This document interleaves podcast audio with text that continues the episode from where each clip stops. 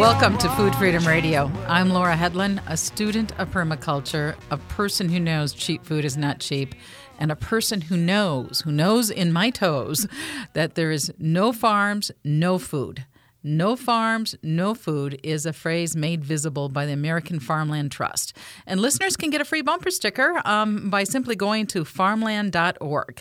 Um, last week, they hosted a Zoom call with U.S. Secretary of Agriculture Tom Vilsack. And so on today's show, we're going to be playing clips from this conversation. And um, if you want to hear um, his entire presentation, you can go to farmland.org and get a, a free bumper sticker at the same time. And joining us right now is the Director of Digital Communications. Greg Plotkin. Thank you for joining Food Freedom Radio, Greg. Thanks so much for having me. Great. So, give us a little background on the American Farmland Trust. Sure. So, American Farmland Trust is a national nonprofit organization. Uh, we've got more than 100 staff and offices in uh, pretty, I think, 12 states across the country. We were founded in 1980 by a group of conservationists that saw a problem happening in America that uh, our best farmland and ranchland was being lost to development, was being paved over and turned yeah. into housing developments, well, shopping malls. Yeah, and I know I, am I'm, I'm from Dakota County, which had literally some of the best farmland in the world, and I witnessed that. We witnessed that and worked really hard with people like Al, Al Singer here to try to protect that farmland because it is some of the best soil. And once that farmland's Absolutely. gone, it's it's gone. It is, and you know there were some local organizations that were working on farmland protection at that time, but there was no national organization that was sort of tackling that issue at a big scale. Um, so, American Farmland Trust, our mission is to protect farmland, promote sound farming practices, and keep farmers on the land. Because we know it's not just about protecting farmland; it's making sure that farmers can make a living and be viable as well. So uh, last week you hosted a call with uh, U.S. Uh, with Biden's agriculture sec- secretary. So tell us a little bit about that. Yeah, so these free range conversations that we do, um, we've been doing them for about three years now. They are live events that we host uh, with AFT experts and other food system leaders, where AFT members and supporters can connect with us directly, ask us questions, you know, um, and we can explain to them. So last week we had our CEO and President John Piatti hosted a teletown hall with Secretary Vilsack, and they were on the line for an hour, um, you know, discussing the American Recovery Act, uh, regenerative farming practices, and kind of where the USDA is headed in the future. And there was there's a lot of information covered, and uh, food, federal food policy is very complex. And one word I heard over and over again was the word comprehensive. And so right now I want to uh, play a clip. Um, so Patrick, uh, if you can play that first clip, um, this is from a caller in Iowa. Yes, sir. Well, thank you for uh, letting me speak. Uh, I live in Cedar Rapids, Iowa, and uh, I'm just curious Mr. Vilsack, can can we have it both ways with industrial agriculture as it is today? And you know, we sell billions of dollars worth of food to China and various other countries, you know, and uh, can we have it both ways and yet have a healthy soil and uh, get a limit on uh, global warming? Uh, Leland, I, I will tell you, I think the market, whether it's selling overseas or selling domestically, is going to continue to demand more sustainability and proof of sustainability. Uh, you know, for four years I worked prior to getting this job again uh, in the Dairy Export Council, and I can tell you uh, on multiple occasions I was asked uh, concerning the sustainability efforts of the U.S. dairy industry by overseas buyers. Uh, this is a growing concern in many key markets. Uh, people are deeply concerned about climate. They expect and want agriculture to step up, and I think American agriculture is prepared to do that. And I think over that's the paradigm shift over time. That's going to change the way people look at things. Uh, if you create multiple income sources, it's going to give uh, farmers multiple options uh, instead of uh, the traditional way of, of, growing crops and feeding crops to livestock. Uh, that's obviously going to continue, but we need to create more. And here's why. Uh, and John, this is an amazing statistic. Uh, ERS, uh, the Economic Research Service, put out a chart not long ago, and it just startled me because it showed 89.6% of American farms. The income from those farms is not the majority of income generated by the people operating those farms. In other hmm. words, for, in 89.6% of farms in this country, the farm owner had to have outside farm income uh, mm-hmm. to be able to mm-hmm. uh, to maintain the farm. We just can't have that. Now, you know, there are people like myself. You know, I, I, I own a farm, but but that's not who we're talking about here. We're talking about the mm-hmm. folks that Leland's talking about and the folks right. uh, that Mike talked about. Uh, we've got to figure out alternative ways, additional income sources that are tied to conservation, that are tied to climate, that are tied to carbon sequestration, that are tied to creating uh, a, a, a, market for uh, agricultural waste that doesn't exist today, that creates three, four, five different ways on that same farm today to make a living. And if you create that kind of diversity of opportunity, I think you're going to see a lot of shift, a lot of change in the way in which people approach farming. Uh, and hopefully over that over over time it means healthier soil, greater productivity, cleaner water, and and, and a transition uh, that allows us to to be able to continue to meet an export market that is demanding sustainability as well as that local and regional uh, food system or that domestic consumer that wants it as well. Yeah. So that was a clip um, from um, uh, the U.S. Ag Secretary Tom Vilsack. So um, Greg is with us with uh, farmland.org. Uh, so he really covered a lot in that because uh, you know um, it is again American agriculture is so complex. What's your takeaway from what you just heard? So you're right. There is a lot. Um, so I think to start with the caller who asked if we can have it both ways. I think that's an important question and something at American Farmland Trust. We are scale neutral. We don't think that small farms are better than big farms, big farms are better than small farms. We see a place at the table for farmers uh, of all sizes. And so, like Mr. Vilsack said, I think that it's really about the practices that you use. I think that you can you can implement environmentally friendly farming practices regardless of scale. And if the market is demanding that, I think more farmers will do it. The other thing that uh, the secretary was talking about are carbon markets, markets that will essentially pay farmers for the environmental benefits that they provide. And by providing farmers with another income stream, um, I think that's going to go a long way to convincing farmers that these practices are not only good for the environment, but good for their bottom line. And that's really one of the biggest barriers to broader adoption is making it profitable for farmers to implement these practices. Well, and when you talked about, um, you know, uh, 89, almost 90% of farm income, um, these, and and I, I, I know um, I, I, there's something about the small scale farmers that is passionate. And it, it's mm-hmm. it's sort of, and, and, I know at one point he said uh, about farmers and identity, but Uh, you know, there's there, there's something on, on on the heart of America's soul that is attached to those small scale farmers. It doesn't mean that big farmers are bad, but but but yep. to actually try to support this ecosystem of small farmers being able to make a living on the land, and there was a lot of conversation about that.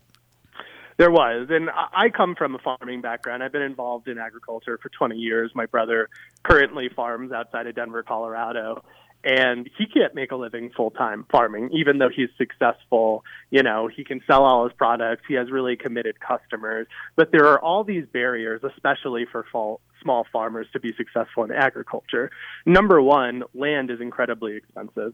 Unless you have a family that owns land and has been in agriculture for a long time, that is almost an unsurmountable barrier for most people to be able to buy enough land to be able to grow enough product to be able to survive. Um, and so, by I think th- that's the number one barrier I think that we need to address in order to help small farmers really survive. They need to be able to access land. They need to be able to have support from USDA and their local state departments of ag, and they need the resources to be successful. Um, and unless we address those barriers, I think it's going to continue to be difficult for small farmers to to make a living without having to work off farm. Yeah, and um, I mean, it's uh, again getting back to that that that saying, "No farms, no food." And if if a farmer cannot make a living farming, I mean, it's just you know the, the entire system somehow. Uh, is um, I don't even know how to say it really is except for that it it, it, it doesn't spark my soul. I mean, and, and, and sure, yeah. Well, I mean, and the thing that I think a lot of people don't realize is that farming is a profession, but farmer, farming is also uh, a community service.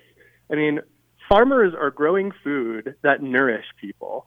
They're producing fiber that clothes people. They're producing fuel that allows people to heat their homes and drive their cars. And so I, I think that's one of the things that is very unique about agriculture is that it's not just a job that someone goes to every day, makes money, provides for their family. They are providing for their community, for the nation, and for the world sometimes too. And I think that needs a special level of support. And there was a lot of conversations about supporting diverse farms, um, uh, especially uh, farms from um, uh, socially disadvantaged farmers um, and farms of all sizes. Yes, and I think that's one of the the things that uh, American Farmland Trust has been really excited about in the early days of uh, the Biden administration and with Secretary Vilsack being in charge of the USDA again is that there is this focus on providing support and resources to people that have been marginalized um, for a long time, whether that's black farmers, women farmers, um, smaller farmers. Um, there is this recognition now that a lot of the support and resources that agriculture has received has kind of been to the big corporate farmers. Um, and now I think there's a big push to to make it more equitable, make it more fair, and make, and make access to those support and resources um, more equal. Right, and we're going to take a break, and we're going to come back. We're going to talk more about the socially disadvantaged farmer program. Um, you're listening to Food Freedom Radio, and we're talking with Greg Plotkin from um, Farmland.org. No food, no no farms, no food.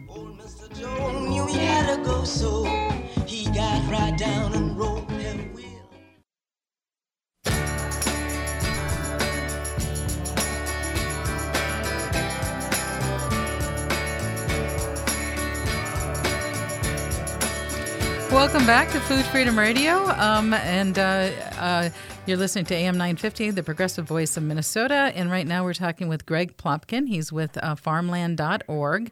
Um, and um, so last week, um, the organization hosted U.S. Um, Agriculture Secretary um, talking about the American Rescue Plan. So that's also another complex plan. So, what were some of the highlights?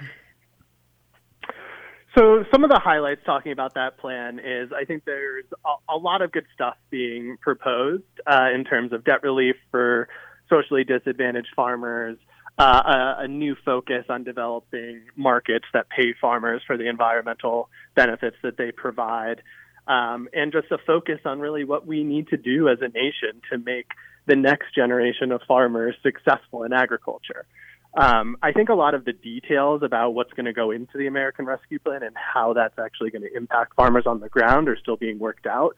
But our policy team in Washington, D.C. is kind of on the ground, uh, talking to the secretary, talking to elected officials, and we're going to have more analysis out on that in the coming days and weeks. And one of the things about this Zoom call is that people are able to ask questions. And so, uh, Patrick, right now I want to play the question from um, Justin from South Dakota. He asked about this program. Hi, I am curious, and we've been getting a lot of questions down this way um, as to the administration, uh, their plans on the uh, the socially disadvantaged farmer rancher uh, debt relief. Um, some of the mm-hmm. things that people are curious about has been the time frame on debt repayment, uh, if there is going to be any relief um, coming down to the pike for those who have applied and been denied in the past year um, due to various reasons. And we just want to kind of ask, you know, uh, what what the administration's looking at doing in all of those regards. And thank you guys for hosting this call, and, and Secretary Vilsack for being here with us today. You bet. Um, the debt relief package was crafted by Congress. So obviously, uh, the the the uh, program is basically designed by Congress and has to be implemented by the Department of Agriculture. Um, it essentially involves only those people, based on the statute, based on the law, only those people who have who have borrowed money from the Department of Agriculture, either through our direct loan program, our farm ownership or farm uh, uh, operating loan program, or a storage farm storage program, or who went to a commercial bank and had their loan guaranteed by the USDA and fall within the socially disadvantaged category. There's a specific definition of that. The definition is is those folks who are who are designated as such based on racial or ethnicity uh, factors. Uh, so it's you know it's roughly I don't know it's probably 17, 15, 16,000 people that we know of who have direct loans or guaranteed loans. Uh, so those loans over a period of time will be will be paid off. Uh, and you ask the question, well, why would you pay them off? Well, in large part because there that many of these, not necessarily all, but many of these folks were discriminated against uh, for a number of years, and as a result of that discrimination, they were not able, over a period of years, over a period of decades, to take full advantage of USDA programs. Uh, and as a result, their their operations didn't grow or didn't grow at the rate that their neighbors down the road, who had full access uh, to USDA uh, programs, uh, grew. And the the proof of that is is in the way in which the COVID relief monies were distributed under the previous administration. Um, again, I, I, said this earlier. 99% of those resources, according to one study, uh, went to white farmers, and the top 10% of farmers in that category received 60% of the billions of dollars that were provided in relief. The bottom 10%, the socially disadvantaged people of color uh, farmers, they received 0.26%. Uh, to state it another way, if you take a look at the people within the COVID relief packages who self-identified, self-identified as either white or black or Hispanic, uh, uh, that represented about 25% of the total number of farmers who received COVID benefits. Of that number, that 25%, black farmers in that group received $20 million in help and assistance. Black farmers, $20 million. White farmers in that category, uh, social, uh, uh self-identified, received 5.6 billion dollars. so you see the gap. So the the program here is designed to essentially say, look, that that's that's a problem because it, that's going to allow that gap between folks to grow, and it's going to mean we're going to have fewer farmers. So at the end of the day, we want more farmers. We want to keep people on the land. So this this this plan is designed to respond to the cumulative effect of discrimination over a period of time as well as to also recognize there was significant help provided to white farmers in COVID relief. This sort of balances it out a little bit. Now, those you, you ask about. Sorry, sorry, go on. You ask about uh, uh, individuals who, uh, who were who were denied. Those who were denied in the past, I can tell you that they were part of uh, many of them were part of, of class action lawsuits that when I was secretary before. So yeah, so that's I mean there was a lot to unpack in that clip, um, but I'm going to repeat that figure that under the previous administration, black farmers got 20 million dollars, whereas white farmers got 5.6 billion dollars, and so that's a problem. Absolutely, and I think what you hear the secretary say is that uh, the relief this time around is a lot about. Uh, um, addressing the discrimination that has gone on in the past. So, the most recent past, as you mentioned, where white farmers received 99% of the uh, COVID relief funds under the prior administration, but also the long history of discrimination um, from farmers of color who were not able to access loans and support and other resources that their white uh, farmers and neighbors were able to access. Yeah, narrowing that gap, and we want more farmers, more more farmers, and a diverse farm, um, diverse people being able to farm and own land. Um, that just um, leads to a more abundant future. We need more farmers. I think one of the biggest issues facing our nation is not having as many farmers, right, as we have in the past. Uh, I mean, there there's data that you can look at that tells you, you know, the percentage of people that um, list farmer as their occupation, and it has steadily gone down over the last century. And when you have less people producing food, that lends itself to having bigger farmers that are responsible for more of the food system. And another thing that you heard in that call is the disruption that that kind of uh, consolidation had when COVID happened, when you have a few companies or a few farmers who produce a large amount or process a large amount of the food, when there is a pandemic or something that disrupts that, it impacts everyone across the whole country. So by, you know, having more farmers that are producing smaller amounts of food for their communities directly, I think it makes us a lot more resilient as a nation. Right, and there's I don't remember what the average age of farmer is, but it's I know it's a lot higher than the average age of an American. I think it's about 58.4 or, or something right around there. Okay, we're gonna we're gonna take a break, and we're gonna come back. We're gonna talk and connect all the dots with uh, climate change was also mentioned, as was COVID a lot on this call. Uh, right now, we're talking with uh, Greg Plotkin. He's with um, uh, American Farmland Trust. Um, people can get a free uh, "No Farms, No Food" bumper sticker by going to farmland.org. We're listening to um, Agricultural Secretary Tom Vilsack was speaking last week um, on a blog call, and you can hear the whole thing by going to farmland.org.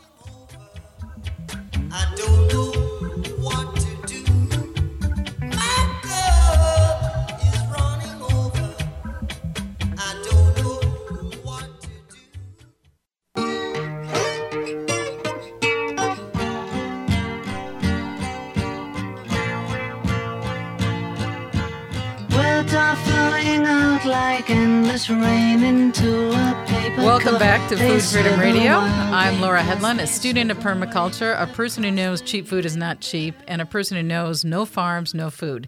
And no farms, no food is a phrase made visible by American Farmland Trust. And uh, listeners can get a free bumper sticker and uh, listen to the entire presentation from Tom Vilsack by going to farmland.org. Um, with us online right now is Greg Plotkin. Um, uh, Greg, there's this huge connection between climate change change and agriculture that's finally getting uh, more and more visibility. But um, give us a, um, a, a, sketch of, of, of what you guys know about climate change and agriculture. Well, so I think the narrative for a long time has been that uh, agriculture is a problem and causes climate change. And American Farmland Trust, we're not saying that there are no issues in agriculture and that there's not things that our nation's farmers and ranchers can do better, but we really see agriculture as an opportunity to combat climate change. No, uh, I mean, America's farmers and ranchers steward more land and water resources than anyone. And if they implement environmentally sound farming practices on their land, they have the ability to capture carbon in the soil help us improve our air and water and really be champions for, for climate change. And so we're trying to shift the narrative a little bit from being farming is a problem to farming is an opportunity that we need to really seize. And we're going to play a clip right now. Um, and again, this is Secretary of Agriculture Tom Vilsack. AFT has been promoting better soil health for decades, and it's great to finally see the growing public awareness that farming can be um, part of the climate solution. Now, I know that advancing regenerative practices and climate smart ag is a high priority for you, Mr. Secretary, because we've communicated about it. But, but tell us a little bit about how you're going to make this a real priority within USDA. Well, we want to encourage every aspect of USDA to have uh, a role, uh, a 360 uh, degree uh, approach to climate. And, and basically, our, our big idea that comes out of this is despite the existential threat that climate change uh, represents to all of us, we think there is an incredibly large opportunity side to the climate mm-hmm. discussion, particularly as it relates to agriculture in rural, rural America. We think that it can fundamentally change the direction of agriculture in the U.S. and also create much more prosperity in rural communities. Now, how do we do that? Well, first of all, we need to engage every tool available at USDA to focus it on this this opportunity. We know that there are 45 practices uh, that are uh, referred to as climate smart agricultural practices, regenerative uh, agricultural practices. We know that if we target if we focus our conservation resources, there will be greater adoption of those 45 practices, and that uh-huh. will be a benefit in terms of soil health, carbon carbon capture and sequestration, better water, better wildlife habitat. But it's got to be more than that. It also has to be uh, the opportunity to look at our CRP program, uh, a uh-huh. program that currently is underutilized. Uh, it was during the Trump administration by about four million acres. We think there are opportunities to to to really ramp up uh, the CRP program uh, get that back to where it needs to be and maybe even then some, um, mm-hmm. so that we have uh, opportunities to utilize that program fully and completely. We think that there's a regional conservation partnership program focus uh, where we're looking at large scale watersheds uh, and landscapes to encourage collaborative efforts that would be climate oriented. So it's not just mm-hmm. an individual farm. It's not just an individual, a couple of farms in an area. It's a large scale, massive program uh, that involves multiple partners, multiple farmsteads, uh, in a way to uh, encourage uh, uh, climate smart practices. We're going to encourage and, and invest more in our climate hubs. So we do mm-hmm. the assessment, uh, the, the, evaluation, the uh, the extension of information that farmers can can then use uh, to do to be better climate stewards. We think there's a terrific opportunity on the research side. We're already creating a multitude of decision tools to make it easier for people to be climate smart. We want to shorten the supply chain. I mentioned the, the importance of expanding processing capacity. Uh, that has a carbon footprint. Uh, local and regional food systems and the development of more of those so food doesn't have to travel quite as far. Also important. Proper forest management, key. A civilian climate uh, that puts uh, hopefully thousands of people uh, to work uh, assisting and helping in adaptation and mitigation strategies. Using the procurement capacity and power of the federal government to support climate friendly uh, uh, businesses and also taking a look at establishing you can call it a market, you could call it a bank, you can call it a fund, but essentially providing some mechanism by which we can incent, pay, compensate farmers for the sequestration of carbon. We think there is a mm-hmm. tremendous opportunity to shape a, a, fund in a way that is very farmer specific. The markets today, the, carbon markets today, aren't really designed for farmers. Uh, there's a lot of paperwork. There's a bit of a hassle. Uh, the fee, the, the charge or the, the credit uh, is not as valuable as it needs to be in order to get people's attention. So very few of those credits have actually uh, been invested, if you will, in agricultural practices. We think at USDA we have the resources and the flexibility and the smarts and the input from farmers, most importantly of all, to be able to fashion and create a, a carbon fund that will essentially allow us to encourage more investment, more sequestration uh, of uh, of land. I'm sure we're going to get to talk about the 3030 program, so I'm not going to talk yep. specifically about that. But that's that's there's a role there uh, for yeah. it to be played as well in the climate uh, discussion. Key here is creating revenue streams, creating ways in which agricultural waste can be converted into a multitude of new products to move away from fossil fuels to create a more circular, more regenerative economy uh, in, in, on the farm, creating multiple revenue streams we think American agriculture is ready for this. They understand the market is going to demand it. Uh, and they are uh, obviously very interested in making sure that we don't continue to lose roughly four tons of topsoil per acre per year. We can't continue to sustain that. And we certainly can't continue to sustain the loss of, of farmland to development at the rate uh, that one of your recent reports suggested about 2,000 acres uh, a day being lost. That's a tremendous uh, yeah, 2,000 acres of farmland being lost every day. And again, that is the Secretary of Agriculture, Tom Vilsack. So, uh, a lot to unpack in that segment, uh, Greg. Um, uh, let's start with where we ended um, farmland, because that's um, the Farmland Trust. Um, we're losing 2,000 acres um, every year? Or Absolutely. Yeah. Every day. And, I'm uh, sorry, uh, 2,000 acres every day. Every day.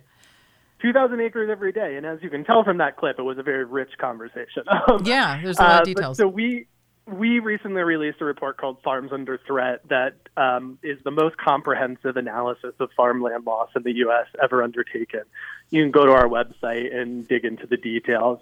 We actually have an interactive map where you can zoom into any state or county all across the country and see the rate of farmland loss in that place. But the key takeaway is we are losing farmland rapidly in this country, and it's not just you know some rangeland, you know, out in the middle of nowhere, it is our best, most productive, most resilient farmland that we're using. So that we're losing. So really the farmland that is best suited to grow food in the future. Yeah, and um, uh, and one of the other things he said is shorten supply chains, and so we've heard that the average vegetable, whatever, travels fifteen hundred miles, and so that obviously causes more carbon emission. And so, how do we um, shorten those supply chains? So, as I mentioned before, consolidation is a huge issue, and I think one of the things, if you you know are a local food uh, advocate like me, what you've seen during the age of coronavirus is there have been severe processing delays for small farmers that raise chickens and beef cattle and pigs who have animals that are ready to go to market but cannot get slots at their local processing facility. And I think one of the things that you have to do to shorten supply chains is put more of those uh, resources back into communities. And so, you know, we've been consolidating processing for a long time in this country. And so, um, you know, if you if you're a farm and you've got a lot of beef, you have to send it to one or two companies to get processed. If you have more resources in communities, they can do more of that processing locally, they can build more jobs locally, and they can get that food to more local people quicker. And they're a little bit more. Um, they're better able to cope with disruptions, right? If you're getting your your food from someone that lives mm-hmm. maybe within 50 or 100 miles from you and something like, you know, a COVID-19 pandemic happens, it's a lot easier for that person to continue to be able to provide you with that than you know someone who's growing and processing your food from hundreds, if not thousands, of miles away. Right. I mean, that's the one thing that COVID 19 made very visible to us is that our food system is very, very fragile. And anti fragile systems, anti fragile systems are naturally diverse systems. So having a lot of small exactly. processors add to that and yet the money with you know when four companies control 80% of the meat slaughtering all that consolidation so how do how do how do we um, how do we support the smaller processing and, and recreate that so I think we have to devote resources at both a federal, state, and local level to building back that kind of infrastructure. So it's not just about processing facilities, like it's cold storage, right? It's mm-hmm. co-packing places that can turn your tomatoes into tomato sauce. Um, and I think there's a real market for that, but I think it is an investment that we have to make as a nation and as communities that these these types of businesses are important, not just for you know the farmers that they support or the people who work at them, but for all of our communities, it makes us more resilient. And so I'm I'm hoping that the American Rescue Plan and you know new programs that the USDA is going to roll out over the next four years are are going to address some of these these gaps that we're seeing. And the other thing that was mentioned in that clip is compensating farmers for um, carbon farming. So what does that look like? Cover crops? What, what does that look like? Compensating for carbon farming? So it's very uh, vague right now what that actually looks like, but um, what we're talking about is carbon markets, ecosystem services markets. They there are a lot of different names for them, but as I mentioned before, they pay farmers for the environmental benefits that they produce. So clean air, clean water, healthy soil. And the way that w- would work is that farmers would basically prove that they're implementing practices on some sort of scale they would be able to offer credits on the open market. And then companies who are trying to offset their own carbon emissions or other entities could buy those credits from farmers. And so it would give these farmers another income stream in addition to whatever they're growing. Um, and it would also incentivize the broader scale adoption of conservation practices if farmers knew that there was a market for those benefits that those practices were providing. Okay, and so what were when they were referring to the 3030 program? What was that about? Yes, so the the Biden administration has recently come out um, with 30 by 30 goals, which is basically saying they want to protect 30% of land by 2030. And that's something that American Farmland Trust is very supportive of. Um, we came out with a series of recommendations related to 30 by 30, which can be viewed on our website. And we're basically advocating for the permanent protection of 5% of our working lands and the broad adoption of conservation practices on another 25% to meet those goals. And I think the thing that this is kind of laid bare, and one of the things that I'd really like your audience to think about is if land is paved over, if a farm is paved over, you lose the potential of that land to contribute to climate change adaptation, right? If something is a housing development, you cannot store carbon in the soil. And so I think protecting farmland, yeah, protecting farmland, to reach these. No farms, yeah. no farms, no food. So we're going to take another break, and we're going to come back, and we're going to talk a little bit more about COVID and the future of agriculture.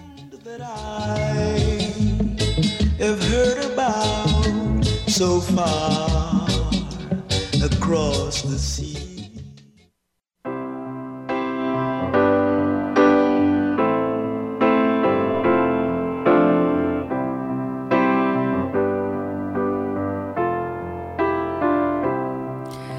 Welcome back to Food Freedom Radio. And uh, we're playing clips from a presentation that uh, U.S. Agriculture Secretary Tom Vilsack gave to the uh, No Farms, No Food um, group, American Farmland Trust.